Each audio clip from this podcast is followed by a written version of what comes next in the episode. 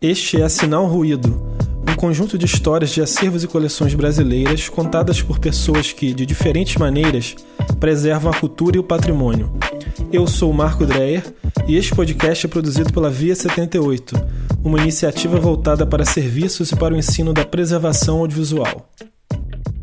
Nesse segundo episódio de Sinal Ruído, tive o prazer de gravar um depoimento com Hernani Hefner, uma das grandes autoridades em preservação audiovisual do Brasil. Hernani é professor e pesquisador de cinema, conservador-chefe da Cinemateca do Museu de Arte Moderna do Rio de Janeiro e é professor de cinema na PUC Rio. As contribuições do Hernani para o cinema e para a preservação audiovisual são inúmeras e não caberiam aqui nessa abertura. O foco da nossa conversa foi um pouco mais a trajetória do Hernani na Cinemateca do MAN, mas muitos outros temas também foram abordados. Mas começamos um pouco mais para trás, com o Hernani falando sobre os primeiros filmes que assistiu – ainda no aparelho de TV preto e branco. É, a primeira imagem em movimento que eu lembro estava é, no colo da minha tia, em casa, ali no Estácio, vendo televisão. Era um modelo chamado Bexon, ainda em preto e branco, e com horizontal correndo o tempo todo. E eu lembro de, um, de uma série de, de, de televisão inglesa chamada Thunderbirds. E o primeiro longa-metragem ficcional que eu lembro, é, eu assisti com meu pai, foi a primeira vez que eu pedi o meu pai para. Ele ia na casa de um amigo, naquela época tinha esse, esse rito social dos amigos se reunirem para ver um filme de noite na televisão.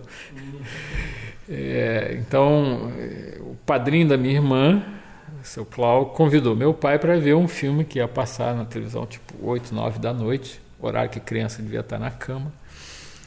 E era um filme de guerra. E, e eu fui com ele, eu pedi, ele deixou, eu fui. E, e, e, eu fiquei muito impressionado porque era uma equipe, era um filme, um filme tipo Segunda Guerra Mundial, era uma equipe que chegava lá numa ilha que eles iam fazer alguma coisa pelo mar, todos vestidos como homens submarinos e tal, etc. E, e, e, eu lembrava muito do filme, mas durante muitos anos eu fiquei sem saber o nome do filme. E depois eu descobri que era um filme com Tyrone Power, feito ali em 58. Agora de memória eu não lembro, mas você entra no Google hoje em dia é fácil você, você descobrir. Então, esse é o filme de ficção mais antigo que eu assisti. Tá? Eu, na verdade, assim, durante a, a, infância eu não fui ao cinema, né? Porque a família era muito pobre, a gente não tinha recursos. Cinema, apesar de ser muito barato, era alguma coisa muito inacessível para um orçamento muito restrito. É, como eu comecei a jogar em coisa de cavalo, porque meu pai jogava em coisa de cavalo, eu comecei a jogar. depois de um ano de perda total, eu comecei a acertar e gerava um dinheirinho. E com esse dinheirinho eu comecei a ir ao cinema. Então, foi ali por volta de 75, 76, 77. Aí eu vi Tommy do Cães Russo, vi Os Aventureiros do Luke Lady, do Stanley Donen. Aí eu vi uma série sempre começando por filmes é, americanos, hollywoodianos, e os filmes brasileiros eu via quando ia nos Poeirinhas, ia ver Sessão Dupla, Eviana, Libertina e coisas do gênero. Então, é, é a parte basicamente de 75 que eu, que eu começo a ir um pouquinho mais ao cinema, isso se torna regular a partir de 77, que aí, inclusive eu vou começar a ver filmes antigos, né? Primeiro na televisão, porque eu vi Metrópolis na televisão, na TVE. Depois no cinema eu vi o Encoraçado Potemkin no Cinema 2 já, em 78, no, no, no dia 31 de dezembro de 78. e aí eu dei uma sorte danada. Tinha dois canais, um era TV Rio, que depois fechou ali em volta de 77. Passava filmes como Cidadão Kane. E depois a Globo, cujo programador era o Paulo Perdigrão, antigo crítico de cinema. E ele, como programador, ele se tornou um programador sistemático. Ele programou o passado do cinema, basicamente dos anos 30 até um pouco a atualidade, ali no, já nos anos 80, mas de forma contínua, né? Então ele, lógico, tinha sempre trazer o filme mais famoso, também não sei o quê, mas ele tinha essa coisa razoavelmente sistemática que você ia evoluindo Então eu vi muitos filmes nos anos 30, vi muito filme no ar, vi muito musical, é, vi muito drama. E quando chegou nos anos 60, eu fui ver lá os clássicos e tal. Era basicamente cinema americano, era muito raro. Tem uma outra coisa de fora, mas eu vi o Bandido da Luz Vermelha a primeira vez na televisão, que ele programou. Vi o Cangaceiro a primeira vez na televisão, ele programou. É, então o Paulo é, na verdade, a pessoa que um pouco formou as minhas referências cinematográficas e que tinha essa curiosidade essa de serem sempre em preto e branco, né? Lá em casa não tinha televisão colorida, ela só chegou em 1980. Então eu vi praticamente toda a história do cinema americano em preto e branco. E, o que era bom, porque, enfim, isso, isso dava, um, às vezes, uma dramaticidade essa para os filmes que os filmes originais não tinham. Tá? Mas foi básico. Eu, me, eu fui formado pela televisão, não pelo, não por cineclubes, não por cinematecas, não por ir ao cinema. Eu sempre quis saber sobre o interesse do Hernani por arquivos, bibliotecas, museus, por acervos em geral, antes dele ingressar na universidade. Aqui ele nos dá algumas pistas sobre os primeiros contatos que teve com esse tipo de conhecimento. Pouco já no ginásio, eu estudava no, na, na Presidente Vargas, é, na, na Rivadavia Correia, que é perto do Campo Santana, é perto do Museu do Exército. É, naquela época, as escolas, desde o primário, levavam muito as crianças, sobretudo escola pública, que é o que eu estudei, levavam muito as crianças a museus, a grandes instituições de memória, é, a muitas bibliotecas. Então, assim, de um lado, porque meu pai é de Petrópolis, eu fui várias vezes quando criança ao Museu Imperial, por exemplo, do outro lado, eventualmente, no Rivadavia Correr, algumas professoras diziam: façam pesquisa na Biblioteca Nacional, por exemplo. E, e, e, na época tinha uma coisa curiosa, né? ainda se aceitavam crianças muito pequenas nessas grandes instituições, mas num lugar meio reservado para isso. Tanto que, que eu lembro muito de ter ido à Biblioteca Nacional, acho que fazia um trabalho de música, e, e, e para crianças pequenas você não entrava pela frente da biblioteca, você entrava por trás, que hoje em dia ninguém mais entra por trás, ali pela Rua México, e tinha uma seção à esquerda que tinha uma referência, meio um conjunto de, de, de materiais que as crianças podiam acessar. É, e você fazia o trabalho ali, mas, mas já era um, uma situação num limite, porque eu lembro que a gente foi expulso da, da, da Biblioteca Nacional porque um bando de crianças de 10 anos faz barulho, claro, conversa e tal, etc. E esse tipo de instituição nunca foi, digamos assim, é, interessada em assimilar esse tipo de público. Mas eu frequentava, gostava, achava diferente, às vezes ia por conta própria. Já no científico, que fazia um pouco mais de pesquisas, é, eu ia aos lugares, eu frequentava as bibliotecas. Tanto que, que quando eu entrei para a UF, no primeiro ano que, que, que eu fiz cinema, é, a UF era muito precária, tinha uma biblioteca que ficava no IACS, é, que tinha lá a parte de cinema, mas que era também muito precária, e você tinha muita dificuldade de acessar material ali no início dos anos 80. Aí eu, o Lécio Augusto Ramos e o Alexander Vancelotti, a gente resolveu é, mapear todos os livros de cinema de todas as bibliotecas da cidade do Rio de Janeiro. Então a gente foi a todas elas é, e levantou os catálogos, tudo que tinha de cinema e planilhamos isso e publicamos um negócio chamado Bibliografia de Cinema, que só tinha um exemplar. Mas enfim, tá até lá na Cinemateca, esse para lá. Mas que era uma tentativa de você, você um pouco ter essa consciência do que, que tinha à disposição para estudar, o objetivo era muito mais estudar, mas isso foi possível porque os três tinham algum envolvimento com esse tipo de instituição e eu conhecia muito é, as bibliotecas da cidade, porque o Lécio vinha de Santa Catarina e o Alexander é, ele já estava no Rio de Janeiro, mas ele também era de outra cidade, se não me engano. E eu conhecia todas as bibliotecas, já tinha ido, a grande maioria, conhecia todas as regionais, as de bairro, as de não sei o quê. E algumas eram uma espécie de, de lugar de refúgio, né? Porque quando eu morei em Santa Teresa, eu morei em Santa Teresa de 77 a 87 e peguei a UF. A minha faculdade inteira foi eu morando em Santa Teresa. E perto da minha casa, que era na Fonseca Guimarães, que era um apartamento na verdade, tinha o Centro Cultural Laurinda Santos Lobo, onde ficava a biblioteca de Santa Teresa, que é uma biblioteca de bairro. Ela existe até hoje. E naquela época era um sobrado, era uma casa muito bonita. Hoje em dia é só um centro cultural, não é mais a biblioteca lá.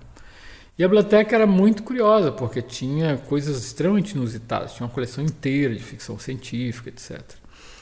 Então, os espaços, o tipo de, de relação com a instituição, essa coisa de saber pesquisar catálogo, saber que às vezes não tinha um catálogo aqui, tinha um catálogo antigo acolá, etc. Esse tipo de coisa eu já tinha uma certa experiência antes de entrar para a UF, antes de pretender fazer cinema. Então, mas não, dizer, isso, isso fazia parte da minha vida com um sentido, vamos dizer, utilitário aquilo era um instrumento para você poder melhorar a formação, para você atuar numa determinada área, etc. A mudança vem durante a faculdade, né? Quer dizer, a certa altura, sobretudo o grupo que, enfim, eu estava inserido, é, falava-se muito mais sobre o passado do cinema do que sobre o presente. Discutia-se eventualmente muito mais é, a inserção do cinema brasileiro dentro desse universo e, eventualmente, a certa altura veio a pergunta: mas onde estão as coisas? O Hernani já se aproximaria da Cinemateca do Man ainda enquanto cursava a Universidade de Cinema da UF. Aqui ele nos fala um pouco das suas primeiras impressões sobre o ambiente da Cinemateca naquele momento, em meados dos anos 80. Então, ali em 83, ou seja, no meio do curso, eu fui de fato para a Cinemateca do Man, não mais como espectador, já ia algumas sessões lá é, mas para fazer pesquisa. E aí descobri que tinha um enorme setor de pesquisa, que tinha muita coisa, é, digamos assim, de fonte primária ali, e era possível ter uma outra visão da história acessando aquela documentação que era, para quem chegava ali pela primeira vez, gigantesca. Ela não é nem 10% do que é hoje, mas, mas naquela já era gigantesca. Você tinha um mundo ali para explorar e nem que levasse a vida inteira conseguiria explorar. E aí a intimidade com que assim eu fui lidando com a cinemateca e conhecendo as pessoas, as pessoas eram extremamente acolhedoras. Alguns dos meus colegas de biblioteconomia, eu fiz um ano de biblioteconomia, eh, foram trabalhar na cinemateca, então aí isso estreitou ainda mais os laços com aquele espaço. E tem uma certa época que você ultrapassa a área que é reservada aos usuários, consulentes, da área que é reservada aos funcionários. Você entra naquela área e pronto. Aí você já é da casa, etc.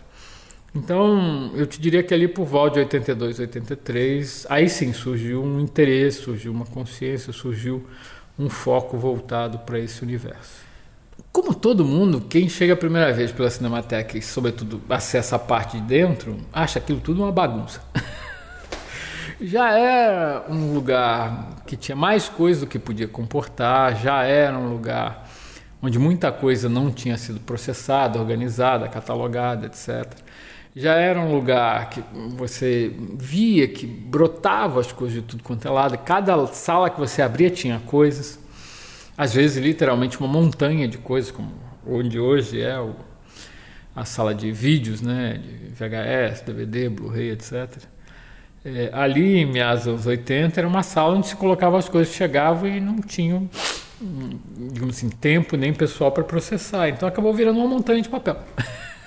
Você abria e de repente dava de cara com uma montanha de papel. E, e, isso, enfim, era, era uma realidade que num primeiro momento chocava, mas quando você se familiariza com qualquer instituição de guarda, documental, etc., seja aqui, seja no, no melhor lugar do mundo, tem a fachada, a vitrine, quando você entra é, na porta de dentro, quando você chega lá no, no, meio do negócio, você vai perceber que tem quilos de coisas por tudo quanto é lado. Às vezes, como, como, como era o meu caso, que nunca saiu do Brasil, etc., fica em dúvida e tal, mas vocês que saíram, foram para a Espanha, foram para outros lugares, vocês chegavam contando assim: ah, lá tem filme avinagrado, lá tem lá tem pilhada, lá tem não sei o quê. Qualquer instituição tem esse tipo de, de questão. É, talvez na Cinemateca do Mãe isso seja um pouco mais grave, porque há um descompasso é, no Brasil, de uma maneira geral, entre o número de instituições que se devotam a esse tipo de trabalho é, o volume de material produzido e, digamos assim, a exiguidade das equipes, então é uma equação que nunca fecha, nunca bate. O que você faz é levar a equação para diante. Né? Essa equação é equação igual a delta t. Então o tempo vai dar conta dessa equação em alguma medida. Né? Naquela época a Cinemateca tinha uma estrutura um pouco, hum, digamos assim, melhor no sentido de que ela tinha menos material e tinha uma equipe e um espaço maior ela estava recém-constituída a partir de um investimento da Embrafilme. Né? A Embrafilme colocou um dinheiro na Cinemateca Brasileira, na Cinemateca do Mali, em 79. Foi o que permitiu constituir uma equipe de documentação, do arquivo de filmes, da difusão. Foi o dinheiro que permitiu a primeira sala depois do incêndio, que é a sala ali de 82, que é uma sala provisória, mas enfim, ela abriu. É, foi o dinheiro que permitiu a constituição da reserva técnica de filmes, que se, se colocou onde era o, o, estúdio do De La Riva, a Tecnissom, porque a Tecnissom tinha saído da Cinemateca em 75 e tinha aberto lá o estúdio no Rio Comprido. Então, esse dinheiro permitiu arrumar a casa. Ela, ela existia numa outra dimensão antes do incêndio, era inclusive em outro prédio, era no terceiro andar do bloco de exposições. Com o incêndio, tudo parou. E com esse dinheiro da Embrafilme foi possível tornar o bloco escola não mais um bloco escola, mas no fundo a área da Cinemateca em grande medida. É, e isso fez com que, inclusive, ela tivesse ali um volume de funcionários que eu acho que foi o melhor momento para ela nesse sentido. Ela chegou a ter 27 funcionários ali nos anos 80. Esses 27 começam a ser demitidos a partir de 90. Um personagem fundamental para a trajetória do Hernani na Cinemateca do Man foi o saudoso Francisco Sérgio Moreira, o Chico Moreira como era mais conhecido, um grande restaurador e conservador de filmes. Hernani nos conta aqui sobre a sua imediata afinidade e identidade com Chico.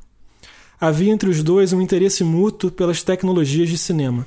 E nesse meio tempo, enfim, eu conheci o Ronald, que cuidava da documentação, conheci o Chico, que cuidava do arquivo de filmes, conheci o Mori, que cuidava de cartazes, enfim, tinha uma série de pessoas que eu fui me aproximando até desenvolver ali, é, curiosamente, um interesse pela história, usava muito sendo documentação, é, mas por outro lado uma identidade e uma afinidade com o Chico. E aí eu participava das loucuras dele. O Chico enfim, sempre teve muito pouca gente, porque ele era um sujeito meio arredio, né? Ele não queria grandes equipes. A menor equipe da Cinemateca era do Chico. E, ele não, não, se abria muito para mais gente, mas porque a gente tinha um, um, território em comum, ele gostava de tecnologia, eu gostava de tecnologia. É, e a gente, na verdade, enfim, começou a conversar sobre equipamentos antigos. É, ficava perguntando, mas como é que era Mitchell e tal. E ele sabia, ele, ele tinha já estudado um pouco, depois ele vai fazer um, um estágio lá na UCLA, ele ficou conhecendo muito, ele lia muito bem inglês, lia todas essas tralhas, tá? ele assinava as revistas, né? o Journal, o American Cinematório, ele assinava tudo isso. E aí ele contava, eu fui aprendendo muito com ele, aí isso criou ali um, uma amizade, um, um ambiente de proximidade, Aí, como ele tinha pouca gente, de vez em quando, bom, tem que apanhar uns filmes não sei aonde, você topa aí? Eu topava, eu ia lá com ele. Às vezes a gente ia a Madureira, lembro da gente ir a Madureira. Uma senhora ligou para ele, o irmão dela, que era projecionista de cinema, um português que veio para o Brasil, morreu e deixou um monte de coisa. Ela queria tirar as coisas do apartamento porque ela queria vender o apartamento. Tinha de tudo, tinha projetor, tinha fotografia, tinha filme, tinha não sei o quê. E a gente ia, a gente adorava isso. Às vezes, como é que chega em Madureira? Ele perguntava para mim. Eu disse, não, vamos de trem, então. Era uma aventura. A gente ia de trem para Madureira para esperar o, o, transporte lá e fazer essas coisas. E é isso, obviamente, te dá aquela visão real. É como você aprende de fato é, o que é um arquivo de filmes, quais são as dimensões dele, as dificuldades dele, as características dele. E você começa a formar uma ideia de qual é o tamanho da encrenca e como é que você pode resolver a encrenca em certa medida. É, essa coisa da preservação, assim, o Chico comentava, porque eu perguntava muito, né? O que é nitrato? Por que, o nitrato é assim o assado? Às vezes ele demonstrava, eu me lembro muito o Chico falava que o nitrato era uma coisa muito perigosa, muito explosiva, muito isso, muito aquilo. E eu ficava assim, mas é mesmo? Como é que é? E tal. Um dia ele estava chegando lá no final da tarde e disse: Bom, eu vou queimar um nitrato hoje, você quer ver? Ele levou a gente ali perto da, da Bahia, perto d'água. Ele botou uma lata, botou um rolo já muito deteriorado ali e tacou fogo. E era um negócio inimaginável, né? É um azul lindo, mas enfim, essa coisa da, da bomba atômica é linda, né? É uma rosa, mas é absolutamente destruidor. Então ele mostrava, ele, ele tinha essa coisa de quando, quando podia ou quando ele estava com, com um espírito mais generoso, ele vai lá, ah, aqui, quer ver o nitrato realmente pegar fogo, como é que é? Olha aqui, ele, ele fez, arregou em praça pública no meio do Rio de Janeiro para quem quisesse ver. Na verdade tinha três ou quatro interessados ali em volta, mas ele fazia isso. Em 96, Hernandes se tornaria funcionário da Cinemateca do Man trabalhando no setor de documentação. Nessa mesma época, o acervo de filmes da Cinédia seria vítima de uma enchente, que foi o gatilho para o Hernandes se aprofundar nos temas da preservação e da restauração de filmes. Em 96 eu sou convidado a me tornar funcionário, já que eu ia lá praticamente todo dia e trabalhava muito, pela Susana Shield, mas para chefiar o centro documentação. Eu me tornei curador de documentação e pesquisa. Foi um cargo que eu exerci durante três anos. É, continuava ajudando o Chico, tinha que buscar um acervo, parava tudo, ia lá, ajudava ele, etc. Quando eu virei funcionário, às vezes eu precisava de uma coisa, ele também ia lá, me ajudava. Mas era ainda o foco da documentação. O que acontece em 96 é, de um lado, eu sou, é, eu entro para a Cinemateca como funcionário regular e os filmes da Cinédia, enfim, sofrem a famosa enchente. É, e os filmes, era aquela. A Dona Alice não tinha uma equipe de conservação. Os filmes tinham sido recém-duplicados, recém-restaurados, aquele trabalho que ela levou anos para fazer. E de repente molhou tudo e aí. E nesse momento, é, assim, eu até parei um pouco o trabalho na Cinemateca, fui direto para a Cinédia, liguei para o Chico, o Chico disse: Bom, o que, que você tem aí? Eu disse: Então, um bando de filme debaixo d'água, cheio de lama, cheio de não sei o quê.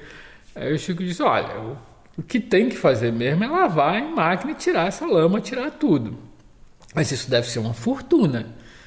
É, eu digo: Bom, e, talvez a gente possa fazer isso com os mais importantes, mas e o resto? Ele disse: Bom, o resto é aquele negócio. Você tem como secar? E eu, no primeiro momento eu pensei: Não, não tem como secar aqui. Isso aqui não é um arquivo de filme, não é nada. Então. E com esse pensamento na cabeça é que, enfim, aí eu falei com a dona Alice, ó, a gente precisa improvisar aqui uma área de trabalho, botar as mesas enroladeiras.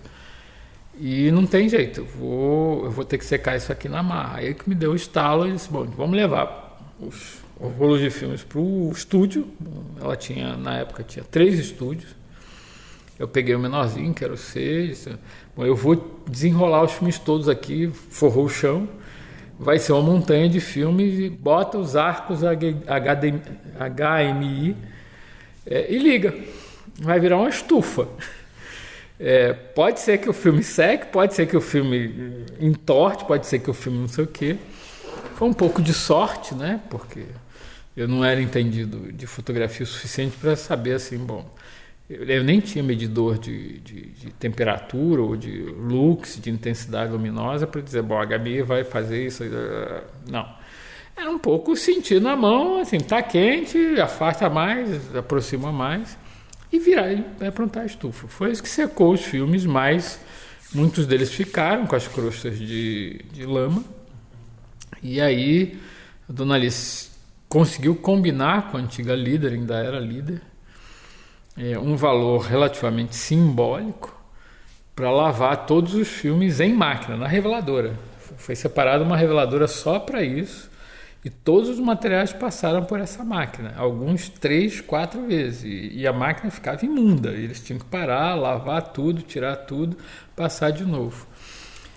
Na verdade, isso custou uma fortuna na época. Né? Ela gastou, já era real, ela gastou o equivalente a 100 mil reais, e naquele momento, como havia paridade real-dólar, ela gastou 100 mil dólares para lavar os filmes. Mas não tinha outro jeito. Ela passou cerca de quatro meses fazendo isso.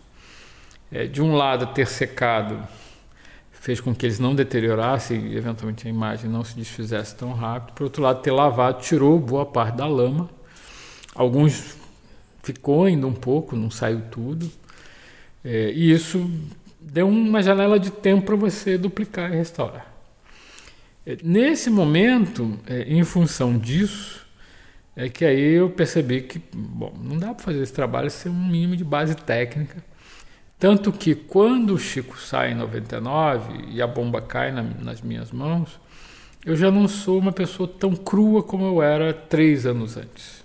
Tá? No, na tragédia da Cinédia, eu posso te dizer que eu tinha as noções vagas do que é preservação, do que é cinemateca, mas não uma noção concreta.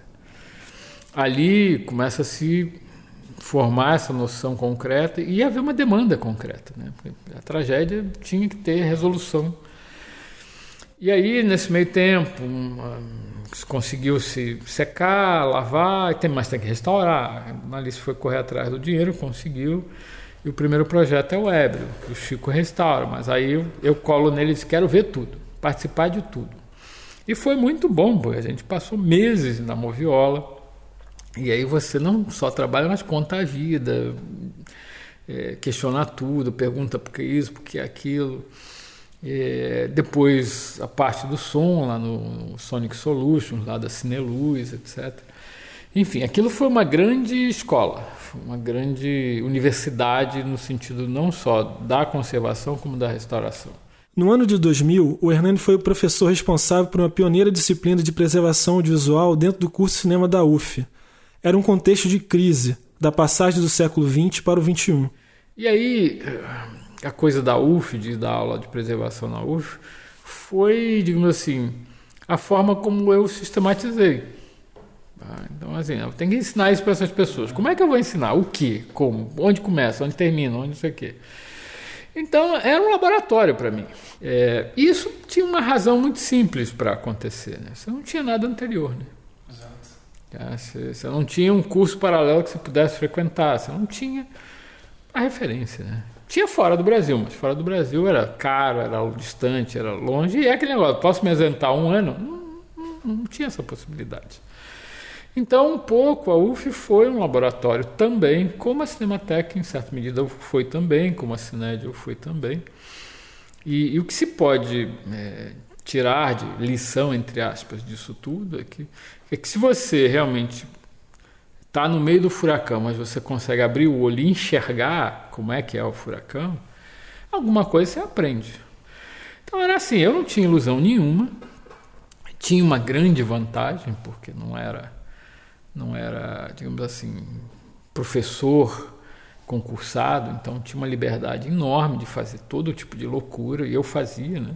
Então, é, algumas por convicção, outras por experimentação é para ver onde ia dar, para ver se era possível é, conhecer, se era possível transmitir, se era possível envolver, se era possível é, levar um grupo maior de pessoas a se envolver com isso, porque senão não ia dar certo nunca. Porque, inclusive, aquele momento, a passagem para o século XXI, é um momento de dispersão. Seja porque a geração anterior estava saindo de cena, seja porque as instituições estavam entrando todas em crise e isso, enfim, acabava levando as pessoas para outros campos de atividade. Né? Então, era um contexto muito complicado. As aulas do Hernani de preservação audiovisual chamavam a atenção também pela ênfase que ele dava à prática. Aqui ele fala sobre a importância de não afastar as pessoas dos acervos, do conhecimento e do próprio contato com as obras. É, eu tinha uma filosofia é, que eu aprendi no único ano que, que eu passei em biblioteconomia, tinha uma professora muito peculiar, que era uma espécie de decana do curso e tal. E numa das primeiras aulas ela, ela, ela virou para a turma e disse: Olha, vocês vão ser bibliotecários, mas vocês não vão ser donos dos livros, não. Os livros são para as pessoas. Nada de esconder os livros, nada de, de criar barreiras para as pessoas acessarem os livros. Vocês têm que, na verdade, colocar aquilo à disposição e incentivar que as pessoas usem. Não importa se o livro é barato, se é caro, não sei o que, está tudo ali para as pessoas usarem. E ela contou uma história que eu nunca esqueci, né?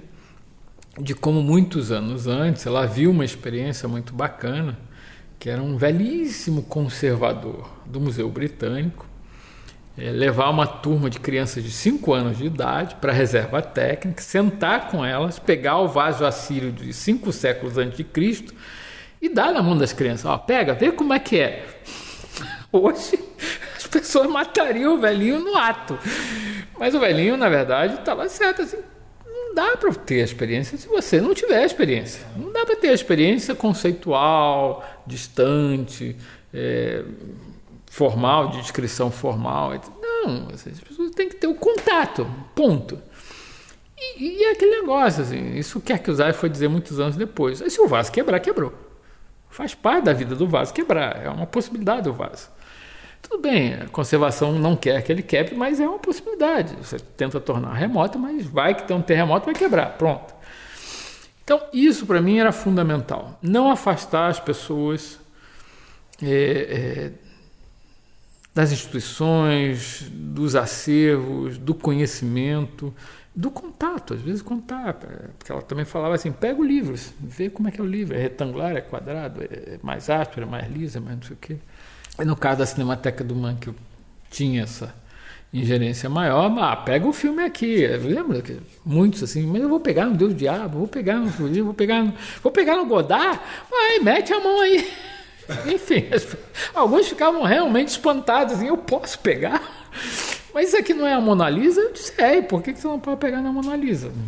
Hernandes se tornaria conservador-chefe do arquivo de filmes da Cinemateca do Man no ano de 99. Aqui ele nos fala um pouco sobre qual foi o seu plano de trabalho naquele momento e também dá um panorama da Cinemateca do Man até os dias atuais, passando pela chegada do digital. Tinha que ter um planejamento, né? Esse planejamento era, era muito difícil. Ali em 99, a primeira coisa que eu fiz foi ter uma dimensão da encrenca. Eu contei uma das coisas mais malucas que eu já fiz na vida. Passei duas semanas contando. Eu contei o número de latas que tinha na Cinemateca. Né? Foi como eu cheguei aos 100 mil. Né? É, um pouco estava tudo ali à disposição, um pouco não tinha ninguém para encher o saco, um pouco estava ali, enfim, fui contando. É, mas a partir disso, quer dizer, você tem uma dimensão clara. É, o segundo passo é assim: o que está ruim aqui, que é precioso, não pode perder, etc, etc, etc. É, e era impossível ver 100 mil latas, porque é impossível você abrir 100 mil estojos, 100 mil rolos, que são muito mais a porque tem que são dois rolos numa lata só, etc. É, então era um pouco assim, cinema brasileiro, basicamente até 60. E uma outra coisa que o Chico já tinha me dito que estava ruim, que precisava duplicar, porque a gente conversava disso desde os anos 80, né?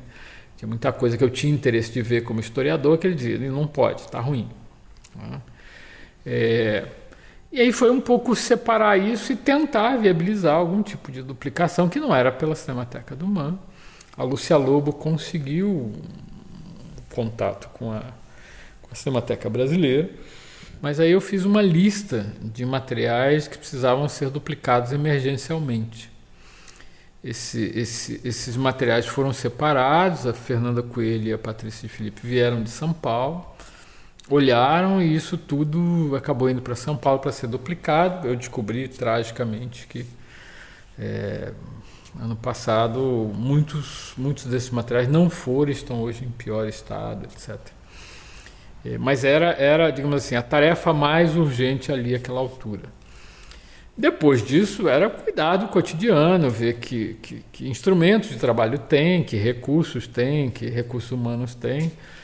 Eu já tinha instituído uma espécie de política pessoal de, de abrir realmente a instituição para o maior número possível de voluntários na documentação.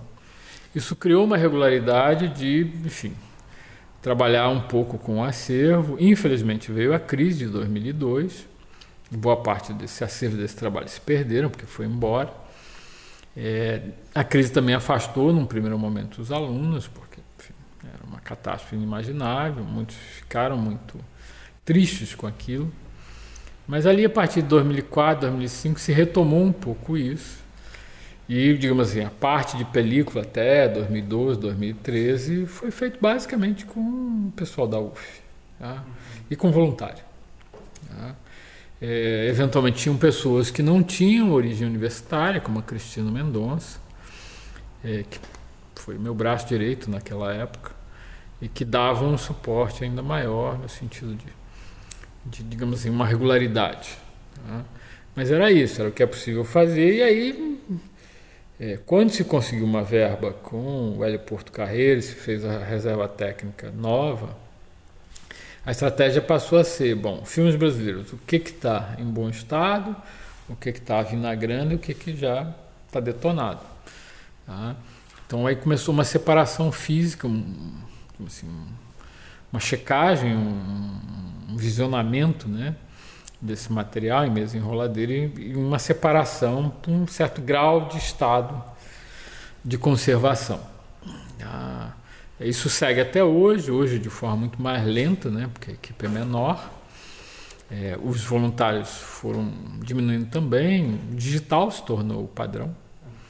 Então hoje, para você se voltar para esse universo mais antigo, você realmente tem que estar interessado no passado, ponto. Não mais só no cinema, mas é num cinema que não existe mais.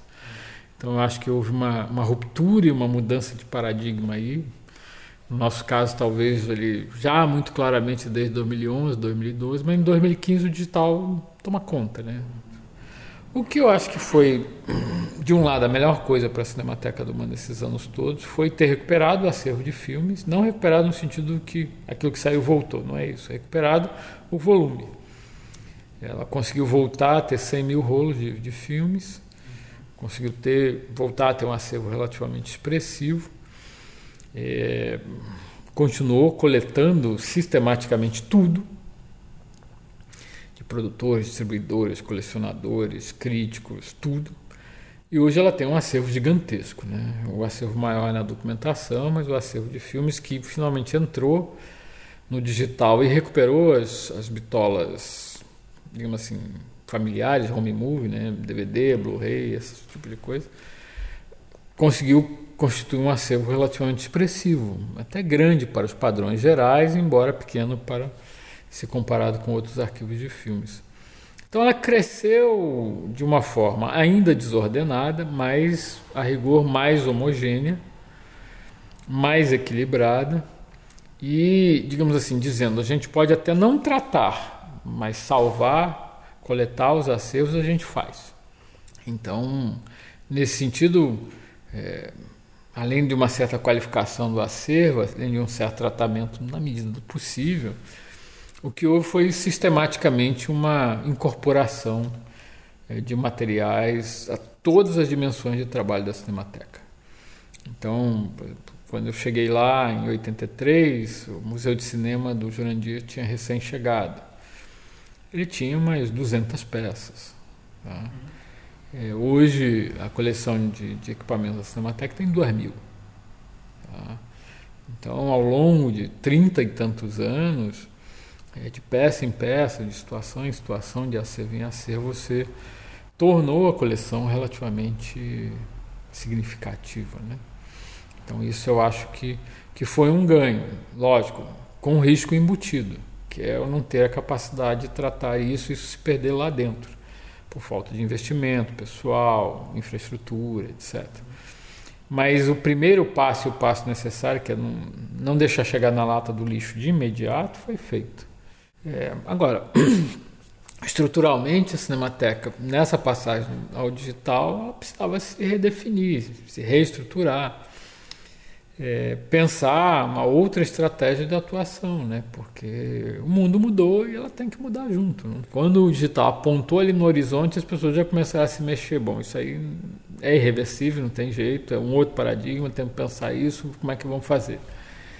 É, isso, enfim, se fez em alguma medida no primeiro mundo, mas foi muito difícil aqui no terceiro mundo, nos países periféricos, etc nas instituições sem qualquer investimento maior, você redefinir a instituição em função de um passado que se torna seu maior tesouro, é a sua riqueza real a essa altura, e de um futuro que ela tem que incorporar, de um jeito que é o acesso a esse passado e de outro jeito que é a incorporação do presente e do futuro.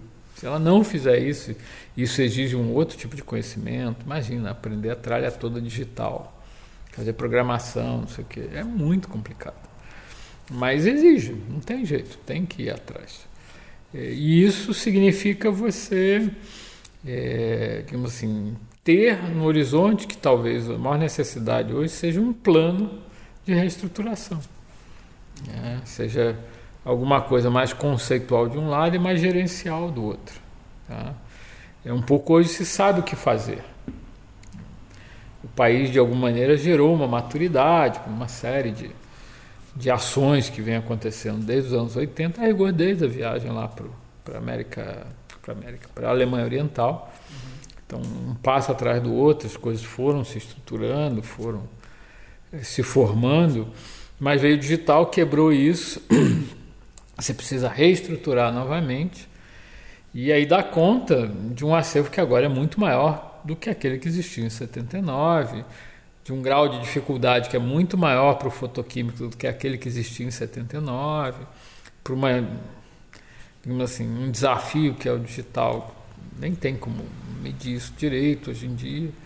Então você precisava é, mudar aí a estratégia. Finalizando a nossa conversa, o Hernani refletiu um pouco sobre os desafios da era digital. De certa forma, o digital vem provocando uma nova onda de destruição dos registros documentais, que impacta tanto o passado quanto o futuro. Hernani falou também sobre a importância de se implementar um depósito legal universal para a guarda dos dados digitais. É uma destruição para trás e para frente. É uma destruição para trás porque os ativos, os antigos ativos fotoquímicos, eles ficam praticamente sem uso, né? É, a gente não pode ter ilusão de que é, 4 milhões de filmes foram feitos ao longo da história. Sobreviveu um milhão e meio. Desse milhão e meio, talvez uns 20 mil, 30 mil sejam ativados, de fato. É, e se você transportar essa realidade para o cinema brasileiro, quantos títulos você é, tem numa espécie de filmoteca ideal? 500? Mil? Acho que nem chega a isso. Acho que ali por volta de uns 200, que é o que circula e tal, é, do passado. E, na verdade, isso é para frente também, porque você produz muito na era digital, mas a grande maioria dos filmes desaparece assim, sem deixar vestígio. Por que sem deixar vestígio? Porque mesmo nos festivais, que às vezes você tem 1.500 filmes inscritos, você seleciona 200. Aqueles 1.300 somem sem deixar vestígio. Né? Então a maior parte dessa produção ela, ela não chega a qualquer janela de, de circulação. É, é, uma produção invisível. Está no YouTube talvez, ou algo do gênero, mas, mas no momento que o YouTube fechar as portas, e vai fechar as portas um dia, essa produção vai desaparecer. Ah, além do que, eventualmente está no YouTube, numa baixa qualidade, som estéreo, etc. É, então, é, qual é a estratégia para frente? Ela não existe, né? É, e só há na era digital uma estratégia possível, né? que é o depósito legal universal. Você não pode é, mais adiar isso, porque sem depósito legal universal, acabou. Essa, essa, essa, essa, gigantesca massa de filmes invisíveis vai desaparecer. Então, é, eu acho que a grande encruzilhada hoje é que a onda de destruição ela não está apagando só um passado. Pela primeira vez na história, ela está apagando um passado, mas está apagando seu próprio presente. O que quer dizer, na, na prática, o futuro. Hernani Hefner é curador de uma interessante exposição que está em cartaz no Museu de Arte Moderna do Rio, chamado Galáxias do Cinema Máquinas, Engrenagens, Movimentos ou This Strange Little Thing Called Love. A exposição é uma espécie de viagem interativa pelo mundo do cinema, com a exibição de um conjunto de equipamentos, máquinas e peças, tanto do universo amador como do profissional, que dão conta da evolução da tecnologia do cinema. A exposição é dedicada ao cineasta e pesquisador Jurandir Noronha, pioneiro da preservação da tecnologia de cinema no Brasil. Galáxias do Cinema segue em exibição até o dia 4 de novembro.